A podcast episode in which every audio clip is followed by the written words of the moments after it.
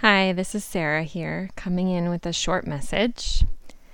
Our country is in the midst of a deep reckoning about race, racism, and police violence. It has been a long time coming. We have so much work to do as individuals, as families, as businesses, as communities, and as a country. Black Lives Matter. We donate 100% of our sales from this past weekend to a community organization in Boston led by a black woman called Violence in Boston.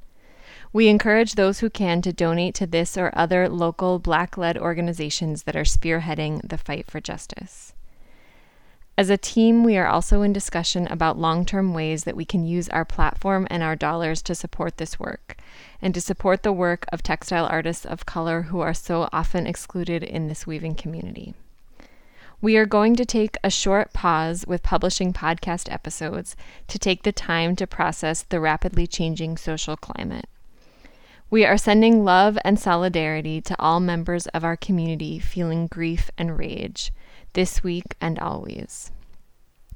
Although this is a time of grief across the country, we are amazed by the solidarity we see across the country as Americans are protesting for change that is long overdue.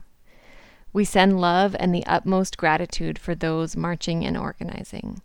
Please be safe, be well, and share your wellness with others.